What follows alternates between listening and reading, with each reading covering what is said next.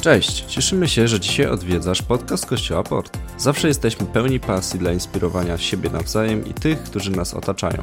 Wiemy, że mówienie z serca do serca jest czymś, czego każdy z nas potrzebuje. Zatrzymanie się na chwilę i zastanowienie nad kluczowymi rzeczami w życiu to coś, co pozwala się rozwijać, a co najważniejsze, zbliża nas do Jezusa, który dla każdego ma nieskończoną miłość i bezwarunkową łaskę. Zachęcamy, posłuchaj zawartych tutaj myśli, nawet jeżeli to dla Ciebie coś nowego. Modlimy się, żeby treść tego podcastu mogła w realny sposób budować Twoje życie. Fantastycznie. Dobrze, słuchajcie, e, chcemy kontynuować dzisiaj z Julitą ten, e, e, ten czas, który zapoczątkowaliśmy wczoraj wieczorem. Wczoraj był taki wieczór, gdzie dzieliśmy się wizją, powodem, dla którego istniejemy. Jeżeli słuchasz nas właśnie na podcaście, to to, to takie małe wprowadzenie chcemy dzisiaj zainspirować nas wszystkich, Ciebie również do tego, żeby, żeby pokazać, że to jest miejsce dla Ciebie, że to jest miejsce, gdzie możesz doświadczyć tego, kim jest Pan Bóg, co Pan Bóg robi, dlatego że port istnieje dla ważnego celu. Bo chcemy widzieć, jak, jak ulice, jak nasze osiedla, jak nasze dzielnice są pełne obecności Pana Boga i, i też Kościoła w tych miejscach. E, I chciałbym dzisiaj użyć takiego bardzo marynistycznego obrazu. Chciałbym Was zabrać w pewną opowieść, byśmy wyszli na chwilę z portu i przenieśli się nad morze. Dobrze? Nie będziemy morsować dzisiaj, ale, ale chciałbym zabrać nas w taką opowieść. E, pokazać trochę, czym jest sport, e, pokazać to, jak, jak wygląda wpływanie też do portu. I wiecie, ja wczoraj przeczytałem instrukcję, taką poważną instrukcję z jakiegoś wydziału nawigacji o tym, jakie są potrzebne rzeczy do tego, żeby wejść do portu. I byłem w szoku, że to jest lista kilkudziesięciu rzeczy, które muszą być jako wyposażenie na statku. Nie będę ich cytował, bo to byłoby nudne. Poza tym połowę w ogóle nie rozumiem. Ale to są rzeczy, które są konieczne, potrzebne, żeby prawidłowo wejść do portu. To jest jakby jedna strona, ale zacznijmy od ogólnych rzeczy. W Biblii jest pewien fragment, który jest bardzo przejmujący. To jest Izajasza 23 rozdział, wiersz pierwszy. Jest napisane, wyrok o Tyrze, zapłaćcie okręty Tarsiszu, bo Tyr jest spustoszony bez domu, bez portu, bez ziemi. Cypryjczycy to ogłosili. Pewien kontekst. Tarsisz to takie miejsce nad morzem, port, jeden z portów. E, może być kojarzony z, z miastem, który, który jest e, w Hiszpanii, ale może być też kojarzony z e, star, Starsem w Azji mniejszej. Tam w tym mieście, gdzie apostoł Paweł przebywał, żył. To są porty. Jest napisane coś bardzo przejmującego. Jest, jest wydany pewien pewien e, wyrok na to, co się ma dziać w następnych latach, że Tarsisz przestanie być portem na kilkadziesiąt lat. I chcę Wam powiedzieć jedną rzecz, która wynika z tego, że największą tragedią jest brak portu. I to jest powód, dla którego my istniejemy, dlatego że jesteśmy w mieście portowym i nazywamy się port. I jesteśmy tutaj z tego powodu, że port jest koniecznością że bez portu nie można przepłynąć z morza na brzeg. Port przyjmuje statki. Port przyjmuje tych, którzy są na morzu, żeby mogli bezpiecznie wejść, zejść na ziemię. I dlatego, że e, kiedy przyrównamy port do kościoła, to jeden z pastorów powiedział, że lokalny kościół jest nadzieją dla świata. Lokalny kościół jest tym, co jest nadzieją dla każdej osoby. Dlaczego? Przepraszam za moją chrypkę. Dlatego, że w Biblii też jest kolejny fragment, e, kiedy Jakub wydaje pewne takie dyspozycje do każdego ze swoich synów, do każdego z pokoleń. I między innymi o Zebulonie mówi tak. Zebulon zamieszka nad morzem, będzie przystanią dla statków, swoją rufą sięgnie aż po Sydon.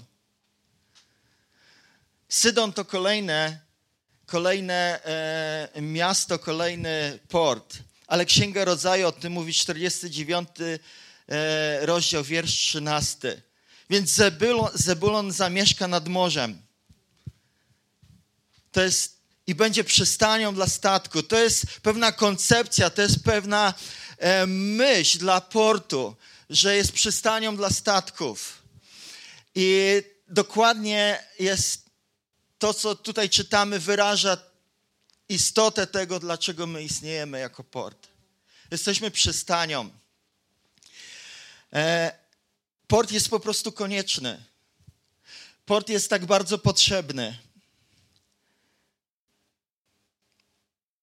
I teraz chcę przeczytać pewien psalm, który pokazuje pewne emocje związane z tym, co się dzieje na morzu. Psalm 107. Oto wydał rozkaz, zerwała się wichura, podniosły się potężne fale. Parli w górę ku niebu, pruli w dół w otchłanie. Ich dusze zastygły w przerażeniu.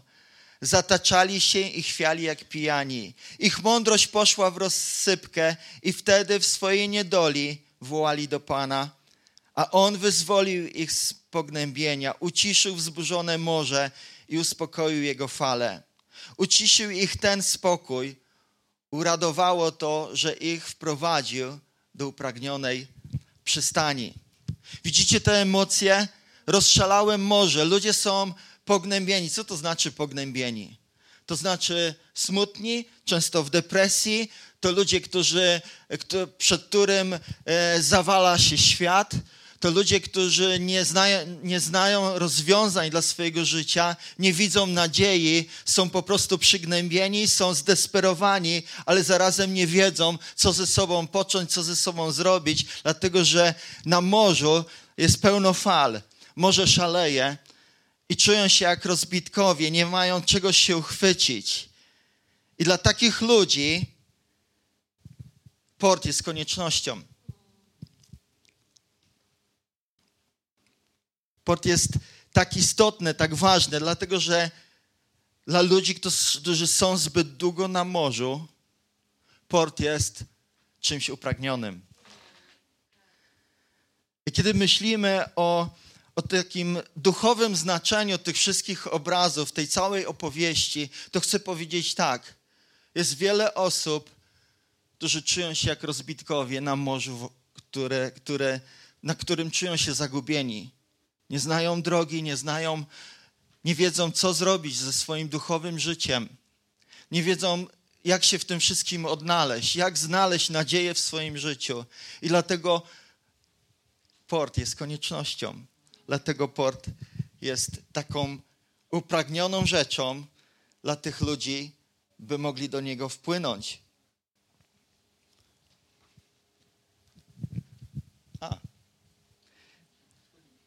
Za chwilę będą dwa zdjęcia. I chciałbym, żebyście zobaczyli te zdjęcia. Na tym zdjęciu poprzednim, gdzie jest Julita, jest ciepło, to jest Morze Śródziemne, to jest Bodrum w Turcji. Jest ciepła, wieczorna pora. Jest mnóstwo fantastycznych świateł, które odbijają się w morzu. Jest, jest po prostu cudowna atmosfera, jest cisza. Na drugim zdjęciu jestem ja. Jest przeraźliwie zimno. Jest bardzo zimno.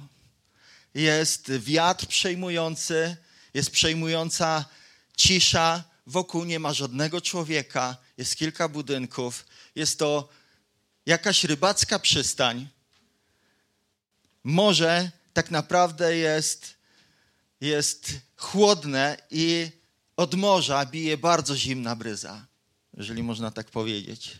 Chłód. To są różnice, ale co jest podobne w tych dwóch zdjęciach? Jakieś sugestie? Woda, morze, co jeszcze? Człowiek i morze. Może stary człowiek i może, może młody człowiek i może, może dziecko może. I może.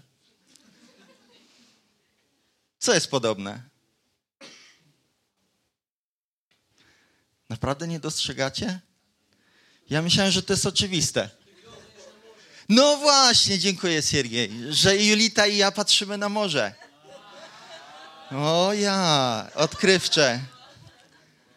Odkrywcze bardzo. Dlaczego? Dlaczego to jest takie ważne? Bo ci, którzy są w porcie, zawsze są zapatrzeni w morze. Ci, którzy są w porcie, zawsze wyglądają tych, którzy są na morzu. To jest nasza misja, to jest, to jest nasz sposób patrzenia. E, dlatego my nie oceniamy e, tego, co jest do zrobienia na podstawie tego, ilu nas jest i jak duży jest port, tylko jak ogromne jest morze i jak ogromna jest potrzeba do tego, żeby dotrzeć i zobaczyć tych, którzy tak bardzo pragną dotrzeć do portu, do swojego duchowego portu. Ci, którzy są w porcie, zawsze będą wypatrywać tych, którzy są na morzu. To jest, to jest pewna koncepcja, to jest pewna myśl, to jest pewien obraz, który chciałbym, żebyśmy zapamiętali. Że my nie skupiamy się tylko na sobie, my nie jesteśmy zainteresowani tylko sobą. My jesteśmy zdeterminowani do tego, żeby zobaczyć tych, którzy są na morzu. By pomóc im wejść do upragnionego portu. Porty mogą być, słuchajcie, różne. Tak? I chciałbym przeczytać dwa fragmenty, by pokazać różnice w portach. Ok? Gotowi jesteście? Dobrze. Pierwsza, pierwszy fragment jest Dziejów Apostolskich, 27 rozdział, wiersz 8 i też 12. Przemieszczając się z trudem wzdłuż wyspy, dobiliśmy do pewnego miejsca o nazwie Dobre Porty pobliżu miasta Lasea. I dalej, co jest napisane o tych portach. A ponieważ przystań nie nadawała się do przezimowania, większość postanowiła, aby stamtąd odpłynąć, o ile można dostać się do Feniksu, by spędzić zimę w porcie na Krecie, otwartym na południowy i północny zachód. Mimo do, fantastycznej nazwy, dobre porty, nie było to najlepsze miejsce na przezimowanie. Nie było tam zaplecza na przezimowanie. I dlatego większość postanowiła, to była podróż apostoła Pawła a propos, e, podróż, no, był uwięziony, był, czekał na, na to, żeby dotrzeć do Rzymu i zabrano go w ten podróż, był więźniem, ale większość tych ludzi, załogi, postanowiła jednak wybrać się e, do, do innego miejsca, dlatego że to miejsce nie nadawało się na przezimowanie. I czasami myślimy sobie, port jako kościół, kościół jako port nie jest doskonały. I nie ma doskonałych portów. Zawsze w którymś coś brakuje, ale to, co jest niesamowite, to to, że dojrzałość prowadzi nas do takiego miejsca, gdzie my nie myślimy tylko, ok, szukam doskonałego portu bo apostoł Paweł wiedział, że lepiej będzie zostać w tym porcie. I wiedział, że Bożą wolą jest zostać w tym porcie, dlatego że wypłynęli z tego portu, z tych dobrych portów, popłynęli dalej. Mimo tego, że to było niedoskonałe miejsce, narazili się na bardzo duże problemy. Bo potem zastał ich sztorm i, i byli rozbitkami. I tak naprawdę nie dopłynęli tam, gdzie gdzie powinni dopłynąć. Ale jest też jeszcze jeden port. Posłuchajcie. To jest też część tej podróży. Następnego dnia, nie chodzi o, o, o to, że to jest odniesienie do tamtego fragmentu. Następnego dnia przybyliśmy do Sydonu. Juliusz potraktował tam Pawła przyjaźnie. Pozwolił mu pójść do przyjaciół i skorzystać z pomocy. Dzieje apostolskie, 27 rozdział, wiersz 3. O czym to nam mówi? O tym, że w Sydonie trafili do portu, gdzie przyjaźnie ich potraktowano. I myśl jest taka, porty mogą być różne i pewnie żadne nie są doskonałe. Ale zawsze jest ważny sposób, w jaki potraktowani są ludzie, którzy przybywają z morza do portu. Ważna jest kultura Kościoła, ważna jest kultura naszego portu. Ważne są wartości i fundamenty, to, że szanujemy ludzi, to, że uczymy wiary że rzeczy e, robimy z powodu wiary i przez wiarę. Napędzani wiarą. To, w jaki sposób szanujemy ludzi, że to jest odczuwalne, że to jest widoczne, że ludzie to czują i widzą, że są szanowani, że honorujemy ludzi. Tak? że żyjemy z oddaniem, z oddaniem wobec Boga, z oddaniem, osobistym oddaniem wobec Boga, które przekłada się na osobiste oddanie wobec innych ludzi. To, że pielęgnujemy życie z Panem Bogiem, relacje z Nim powoduje, że później jesteśmy w stanie żyć w większym oddaniu wobec innych ludzi, kochając ich. Wiemy też, że jakość honoruje Pana Boga że to w jaki sposób pewne rzeczy robimy, w jaki sposób służymy, w jaki sposób głosimy Ewangelię jest istotne, jest ważne, bo jeżeli jest w tym jakość, to to honoruje Pana Boga i sprawia, że rośnie wiarygodność, że ludzie czują się bezpieczni w tym porcie. W końcu robimy rzeczy z entuzjazmem, dlatego że entuzjazm jest coś, co, co rodzi się z powodu zachwytu nad Panem Bogiem, z powodu tego, kim jest Pan Bóg, to powoduje, że wyrażamy nasz entuzjazm, że nie skrywamy go głęboko w sercu, że jest tak ukryty, że go nie widać, tylko wyrażamy to na zewnątrz. Nie skaczemy dlatego, że skaczemy, tylko dlatego, że nie możemy się powstrzymać z zachwyceni Panem Bogiem, by się nie ruszać. Nie dlatego, że muzyka jest techno, ale dlatego, że, że nawet jak ja nie umiem się ruszać, to ja chcę się ruszać z powodu tego, kim jest Pan Bóg. To jeden z przykładów. Oczywiście ten entuzjazm możemy wyrażać w wieloraki sposób. Tak? Więc pewnie żadne porty nie są doskonałe, ale sposób, w jaki traktujemy ludzi, którzy przybywają z morza, jest istotny. Apostoł Paweł był przyjaźnie potraktowany.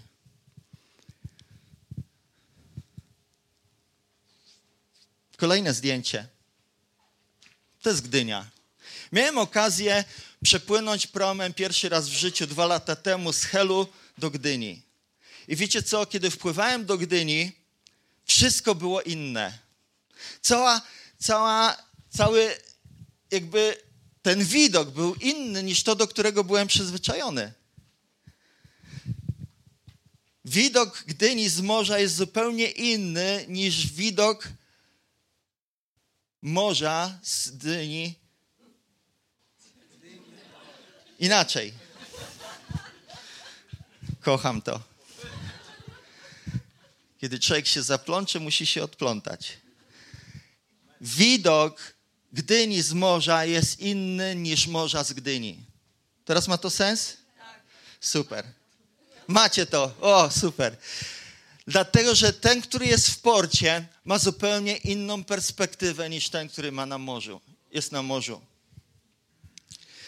O czym to świadczy? O tym, że potrzebuje być jako ten, który już przebywa w porcie, mieć taką uważność na to, że perspektywa osób, które dopiero co docierają do portu, może być zupełnie inna niż moja. Muszę to uszanować i zrozumieć, że ludzie potrzebują się w tym odnaleźć. Dlatego my wychodzimy na takim trochę luzie nie napieramy, nie korygujemy od razu drugiej osoby. Nie mówimy, słuchaj, tego nie wolno, to wolno, to ci wypada, to nie wypada, dlatego że wierzymy, że Pan Bóg i Duch Święty są w stanie zrobić rzeczy, może inaczej, to jest jedna osoba. Duch Święty jest w stanie zrobić rzeczy, których my nie jesteśmy w stanie zrobić. Przeobrazić każdą osobę od wewnątrz na zewnątrz. Żadne zewnętrzne rzeczy nie są w stanie przeobrazić żadnej osoby. I tą perspektywę potrzebujemy trzymać, kochani. I będę już e, lądował. Zaproszę za chwilę Julitę. Będę lądował w porcie. Jeszcze kilka obrazów. To, co zobaczycie, to jest latarnia we Fraserborough, tam gdzie był Bogusz e, i, i ciężko pracował przez rok. Miałem okazję go odwiedzić. I zobaczcie, wydaje się mała żarówka, ale te wszystkie lustra powodują, że światło jest wzmocnione. To, co jest niesamowite w latarni, to to, że małe światło wzmocnione daje potężny, potężny promień czy, czy, czy spektrum światła na morzu. Z tym jeszcze za chwilę. O czym to świadczy? O tym, że Bóg powołuje nas do tego, żebyśmy byli światłami. Żebyśmy mogli wskazać drogę, jak dotrzeć do portu. Ale co się dzieje, i to mnie zaskoczyło, bo zdałem sobie sprawę, że przecież na morzu są też mgły. Tak? I co się dzieje, kiedy jest mgła na morzu? I teraz proszę o to zdjęcie. Widzicie to urządzenie po prawej stronie? To jest foghorn. To jest, to jest taka syrena, która daje dźwięk, kiedy jest mgła. I to jest potężne. Niektórzy nazywają to e, tautafonem, czy, czy inaczej. W każdym razie to jest syrena, to jest, to jest pewna trąba, która pozwala ludziom dotrzeć do portu, kiedy jest mgła. Na podstawie sygnału. I o czym te, te, jakby te zdjęcia, te, te obrazy, o czym one nam mówią, co one nam e, komunikują, kochani? Że ci, którzy są w porcie, zrobią absolutnie wszystko dla tych, którzy są na morzu, żeby dotarli bezpiecznie do portu. To jest nasze pragnienie, to jest to, co niesiemy. To jest to, co, czym żyjemy, żeby każdy mógł bezpiecznie dotrzeć do portu. Żeby każdy się tutaj czuł bezpiecznie, żeby każdy tutaj doświadczył e, te, tych zdjęcia, tych ciężarów, które, które niesie w swoim życiu, żeby doświadczył łaski przebaczenia, żeby doświadczył łaski zbawienia, żeby doświadczył ratunku, żeby jego życie nabrało na nowo kolorów, żeby ludzie mogli rozkwitać, żeby ludzie mogli znaleźć cel, żeby ludzie w końcu mogli mieć swój osobisty udział w tej wielkiej misji, jaką jest to, żeby przybliżać Chrystusa każdej osobie. Modliliśmy się przez ostatnie miesiące, szczególnie przez ostatni miesiąc, właśnie odnośnie tego, jaki jest kolejny krok portu, jakie rzeczy Bóg ma dla nas. I jedna z tych rzeczy, które teraz chcę powiedzieć, to to, że jesteśmy dla Boga, każdy z nas, wystarczający. I jesteśmy przez Boga wyposażeni do tego wszystkiego, o czym Arek przed chwilą opowiadał. Więc pozwólcie, że przypomnę nam to, na czym za słowa, którymi zakończyłam wczoraj. Że pewien twórca, wytwórca ołówków, wziął do ręki ołówek jeden z opakowania i powiedział: Zanim wyślę cię w świat, chcę ci przekazać kilka ważnych myśli. Chcę Ci dać myśli, które spowodują, że będziesz najlepszym ołówkiem, jakim tylko możesz się stać. I powiedział do niego: Pierwsza z tych myśli oznacza to, że będziesz robił wyjątkowe rzeczy, jeżeli będziesz trzymany w czyjejś ręce. Po drugie, powiedział: e, Zawsze, zawsze, kiedy e, popełnisz błąd, pamiętaj, że możesz go naprawić. Pamiętaj, że możesz poprawić błąd. Powiedział też, że zawsze to, co jest w Tobie najważniejsze, jest w Twoim środku. Znajduje się w środku. A na jakiejkolwiek powierzchni będziesz używany, pozostaw na niej Twój ślad. I twórca ołówków powiedział też do tego ołówka: Zanim wyślę cię w świat, chcę ci powiedzieć, że jesteś przeznaczony do pisania. I bez względu na warunki, jakie cię spotkają, bez względu na historię i okoliczności, po prostu nie przestawaj pisać. Kochani, nie możemy przestać pisać, bo to jest nasze przeznaczenie. Bóg ma przeznaczenie dla każdego z nas, dla ciebie, dla mnie. Jest nam, są nam przeznaczone szczególne rzeczy. Jest Boży plan dla naszego życia. Nie ma nic, co by stało na przeszkodzie, żeby Bóg nie mógł wypełnić tego planu w naszym życiu. Jesteśmy takim ołówkiem w Jego ręku. I czasami jest też taki moment, w którym jesteśmy boleśnie ostrzeni, ale On jest nam potrzebny, żebyśmy byli najlepszymi ołówkami na świecie, jakimi tylko możemy być. Przeznaczonymi do szczególnego celu, przeznaczonymi do szczególnego planu, jaki On dla nas ma. Ten Boży plan jest najlepszy.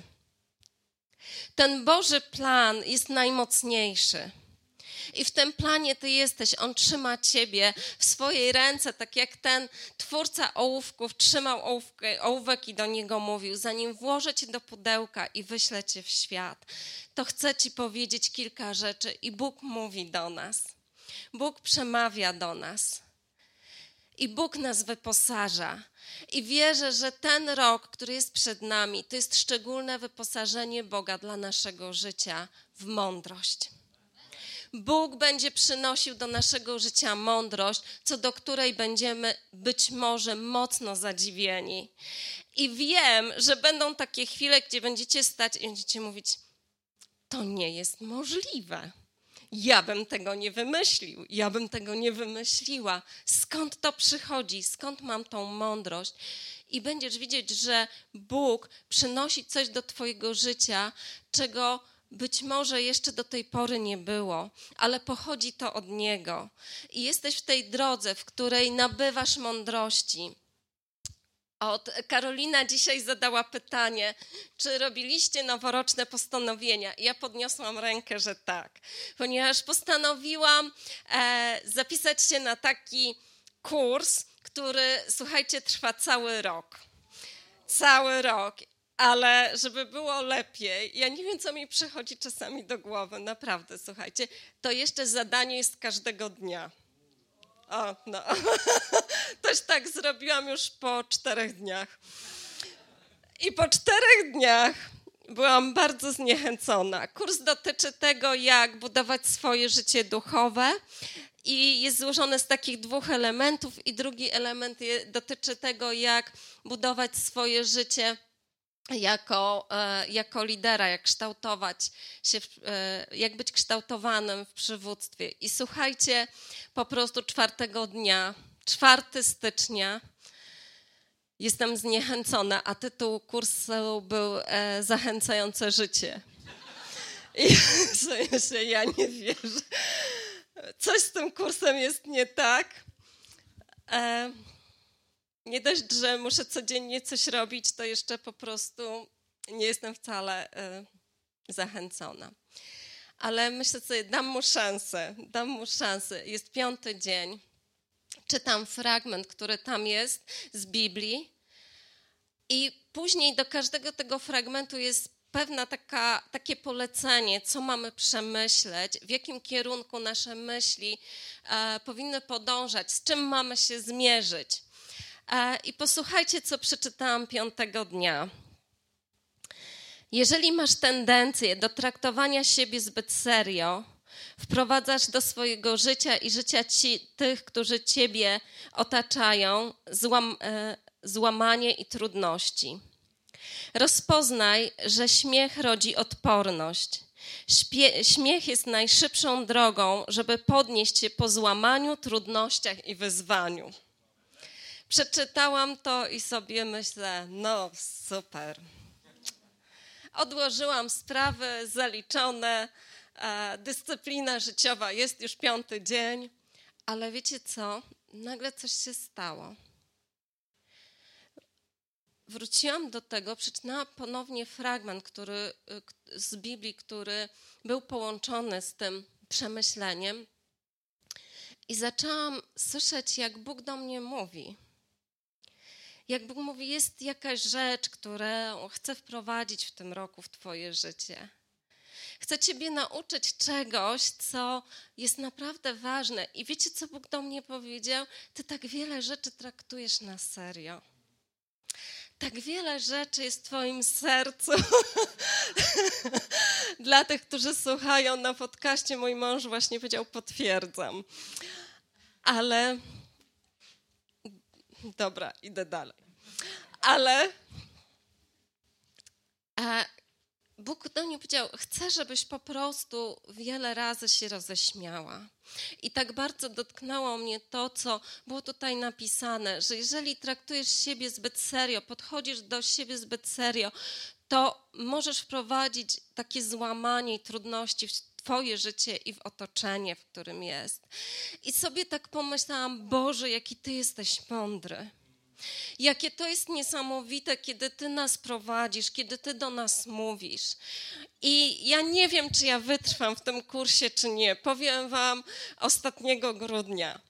Ale wiem jedno, że Bóg coś do mnie powiedział że Bóg jest mądry i z tej mądrości przynosi do naszego życia rzeczy, których być może w żaden inny sposób nie bylibyśmy w stanie dotknąć. Bo słuchajcie, Mądrość nie jest nudna. Mądrość nie jest nudna.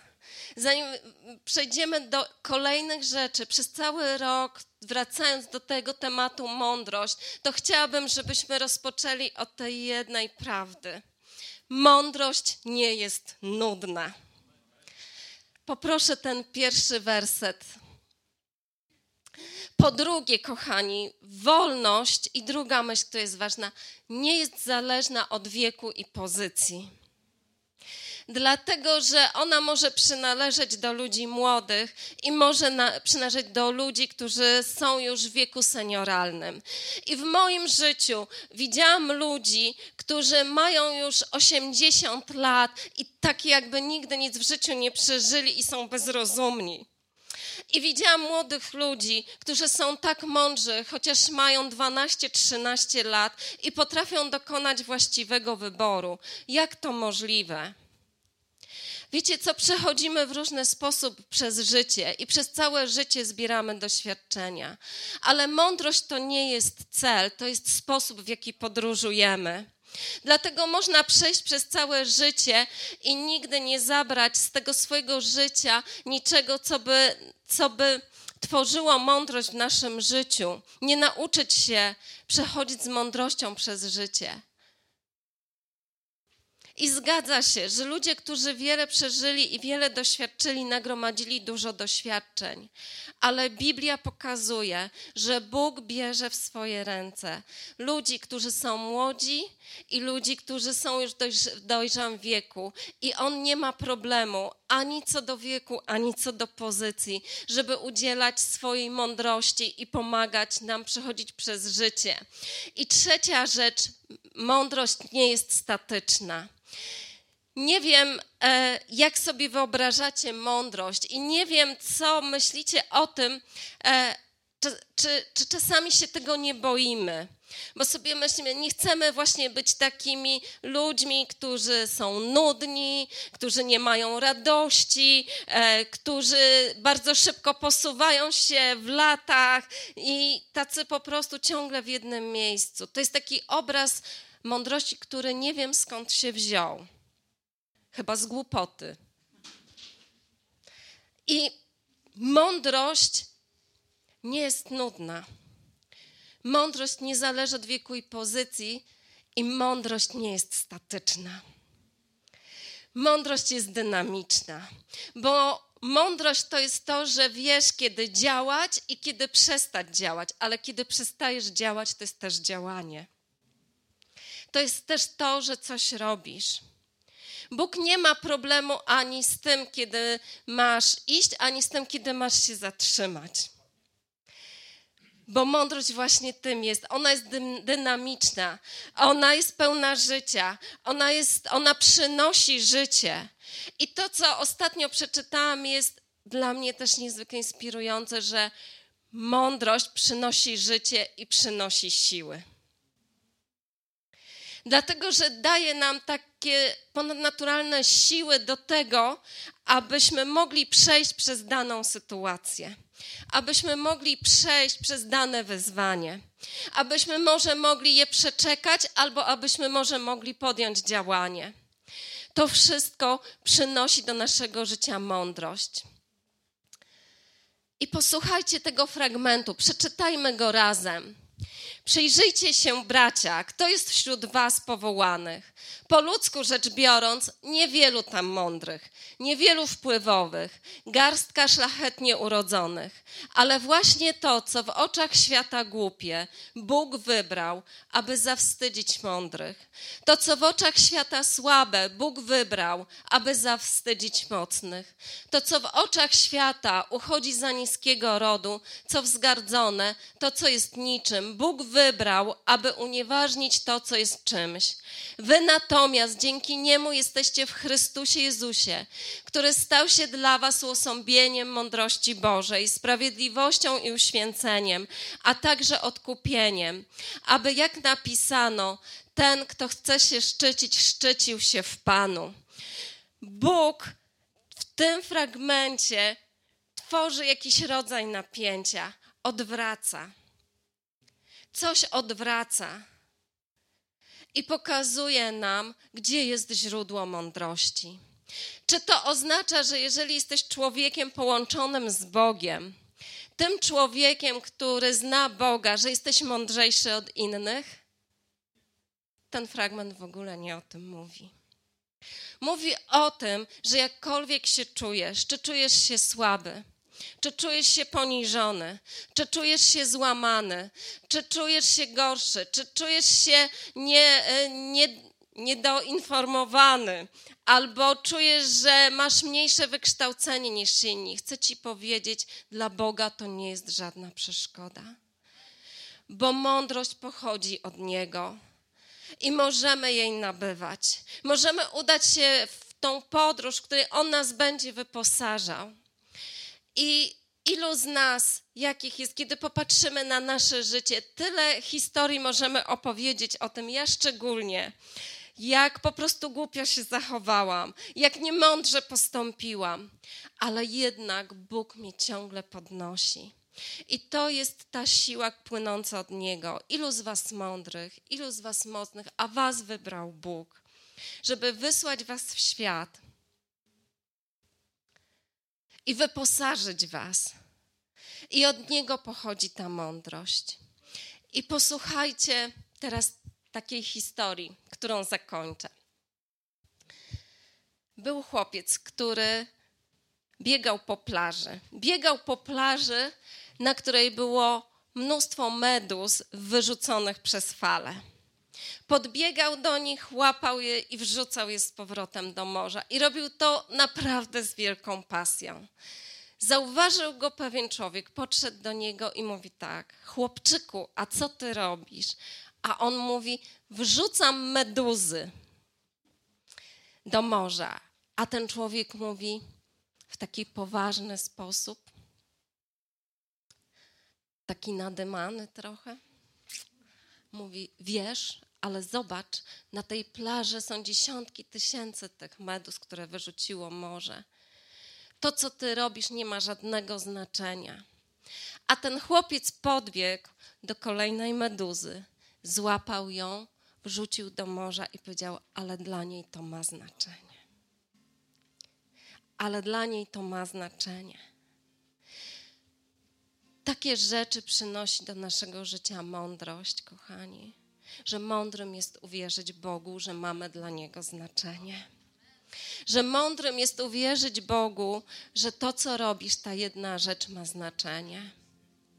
Może nie wrzucisz do morza dziesiątek tysięcy medus i nie uratujesz im życia, ale dla tej jednej, z którą porozmawiasz z meduzem, dla tej jednej osoby, z którą porozmawiasz, której przekażesz nadzieję, której pomożesz, to ma znaczenie. Być może i na pewno nie jesteś całym miliardem osób na świecie, ale jesteś tą jedną osobą, która ma znaczenie. To jest mądrość pochodząca od Boga, aby to wziąć i podjąć walkę o to. Kiedy przychodzi do Twojego życia myśl, nie mam znaczenia. Boże, nie mam znaczenia. Przypomnij sobie chłopca na plaży, który zrozumiał to, co Bóg zaplanował że to ma znaczenie i ty, i, ty co, i to, co robisz. Kiedy będziesz kiedykolwiek chodzić po plaży i zobaczysz meduzy na niej leżące, pomyśl, że Bóg mówi do ciebie: masz znaczenie. I to, że z kimś porozmawiasz, i to, że zrobisz jedną małą rzecz, ma znaczenie bo dla tej meduzy to ma znaczenie. Wstańmy, kochani. Zespół będzie nas prowadził w tej piosence. I tak bardzo chcemy jako Kościół przeżyć ten rok w szczególny sposób. Nie bez powodu zawsze prosimy Boga o szczególne słowo na rok. I wiemy, że to wyposażenie, które On przynosi dla nas, ta przemiana będzie ekscytująca. Być może czasami będzie dla nas bolesna, ale tylko dlatego, żebyśmy stali się lepszym portem. Tylko dlatego, żebyśmy stali się lepsi dla siebie i dla innych. Bóg dzisiaj mówi do ciebie Weź moją mądrość. Weź moją mądrość. To w nią chcę Ciebie wyposażać, to ją chcę wzmacniać w Twoim życiu. Być może czujesz się tak jak ta meduza, bez znaczenia. I chcę Ci powiedzieć, że dzisiaj jest ten moment, kiedy Bóg bierze ciebie w swoje ręce i daje ci znowu pływać. I mówi: Masz znaczenie. Masz znaczenie, jeżeli to jest to, co dotyka Twoich myśli. Jeżeli to jest to pytanie, które się rodzi, chcę Cię poprowadzić teraz w modlitwie, bo Chrystus, to co Karolina powiedziała, umarł na krzyżu po, dla naszego zbawienia po to, mówiąc obrazowo, żebyśmy mogli znowu pływać w tym środowisku, które On dla nas przeznaczył. Więc podążajcie za mną w tej modlitwie. I chcę Cię zachęcić, oddaj swoje życie Bogu, temu, który jest najmądrzejszy i ma plan dla Twojego życia. Boże, dziękuję Tobie, że masz plan dla mojego życia. Dziękuję Tobie, że znasz moje życie Wiesz, jakie złe rzeczy popełniłem. Wiesz, co zrobiłem złego i wiesz, czym się borykam w moim życiu. Znasz wszystkie oskarżenia. I dziękuję Tobie, że tam na krzyżu Ty za to umarłeś. Dziękuję Tobie, Panie, że Ty żyjesz i dlatego ja mogę prowadzić w Tobie odnowione życie. Modlę się i proszę Cię, Jezu, weź moje życie i prowadź mnie, i prowadź mnie, i prowadź mnie. Jeżeli modliłeś, modliłaś się tą modlitwą, chcę chwilę poczekać i chcę poprosić Ciebie o to, żebyś pokazał mi to Twoją dłonią wyciągniętą do góry, bo chcę się dalej z Tobą modlić. Chcę e, opowiedzieć Tobie więcej o tym Bogu, któremu dzisiaj oddajesz życie. Chcę to z Tobą świętować. Dziękuję, kochani. Niech Bóg Was błogosławi. A dla nas wszystkich mam teraz prośbę. Uwielbiając Boga, módl się i prosi mów, Boże, chcę Twojej mądrości. O to Ciebie proszę. Chcę, by, chcę wziąć tą mądrość, którą Ty masz. Chcę się w niej wzmocnić. Chcę się jej uczyć przez ten nadchodzący rok. Chcę być w niej prowadzony przez Ciebie. Jeżeli ktoś z Was dzisiaj jeszcze ma takie pragnienie, żeby ktoś się o niego pomodlił, jakąś szczególną potrzebę, wyjdź tutaj podczas tej piosenki do przodu. Będziemy tu na Ciebie czekać i będziemy się z Tobą modlić. Boże, jesteś tak dobry. Boże, jesteś tak cudowny. Wierzę, że ten rok, który jest przed nami, jest kolejnym dobrym rokiem, bo lata nie są dobre czy złe ze względu na to, jak my je widzimy, ale są dobre ze względu na to, że Ty w nich jesteś. I dlatego nawet rok, który w naszym odczuciu jest zły, kiedy Ty jesteś z nami, może stać się dobry. I Boże, chcemy iść w całej mocy Twojej, w Twojej mądrości, w Twoim poruszeniu, z Twoim głosem. Boże, pragniemy żyć tym życiem, które dla nas przeznaczyłeś. I pragniemy przyjąć to, że dla Ciebie mamy znaczenie i dla Ciebie ta mała rzecz, którą być może jesteśmy w stanie dzisiaj wykonać, i mówimy tylko tyle. Tylko tyle jestem w stanie dzisiaj zrobić. To ma ożywcze znaczenie. To ma ożywcze znaczenie w Twoim królestwie, Panie. Dziękujemy Tobie. Dziękujemy. Chcemy Ciebie uwielbiać, dziękując Tobie. Dziękując za to, czego już oczekujemy z wiarą, Panie. Jeżeli czujesz się zainspirowany, zapraszamy do nas. Spotykamy się na Huzarskiej 3A w Rydłowie każdej niedzieli o godzinie 11. Na miejscu będą osoby, które przyjaźnie Ci przywitają i podadzą wszystkie potrzebne informacje.